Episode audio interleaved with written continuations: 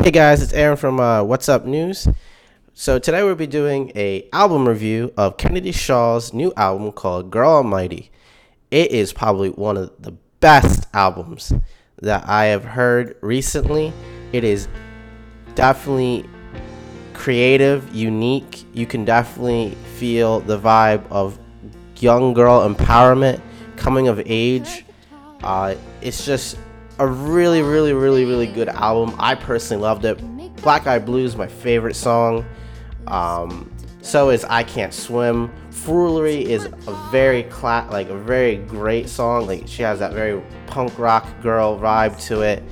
Then Girl Almighty, which is the last track, is absolutely amazing. It's like just a roller coaster of emotion, and it just brings you there. Like, I don't know if there was intentionally a narrative in it, but it felt like there was a steady narrative going throughout the album that just kind of brings you through a story that I personally felt was her life, which often most artists do. It was great. We've had Kennedy Shaw before when we were used to be called Beyond Mind Podcasting on Jam Sessions. We did an interview with her. Her previous EP was Makeout Machine, but she's been doing music for a while. She's 18, a songwriter. She's from Millville, which our hometown as well is Millville. At the age of 10, she taught herself how to play piano, and shortly after that, she began writing her own music. Her first performance was in a 5th grade class in middle school, so she's been doing music for most of her life.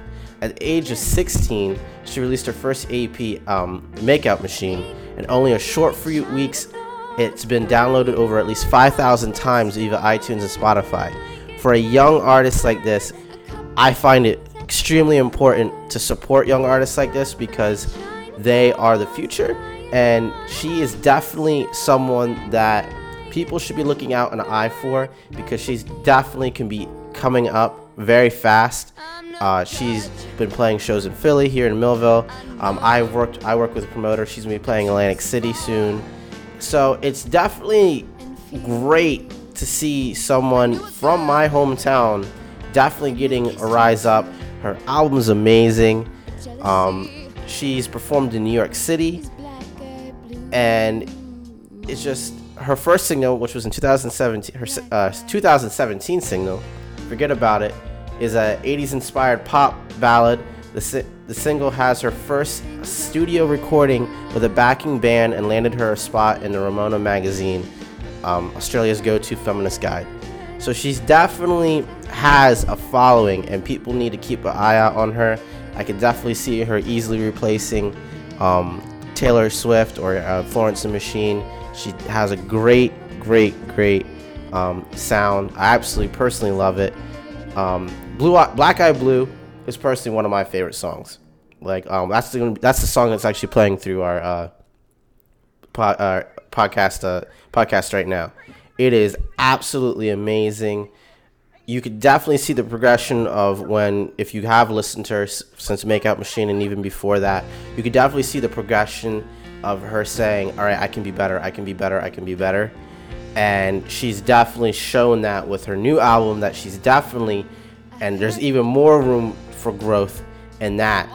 And it's just amazing to see an artist like this, especially so young, especially from my hometown, to definitely getting her music out there. She has the support from her family, from her friends, and we just have to keep an eye on her.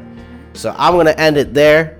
We got some great stuff coming up. Definitely, our normal times for What's Up News is gonna be on Wednesday, and we're definitely gonna be dropping a lot more stuff. It's just a matter of funding because with Spotify, you only have a limited time before you have to start paying.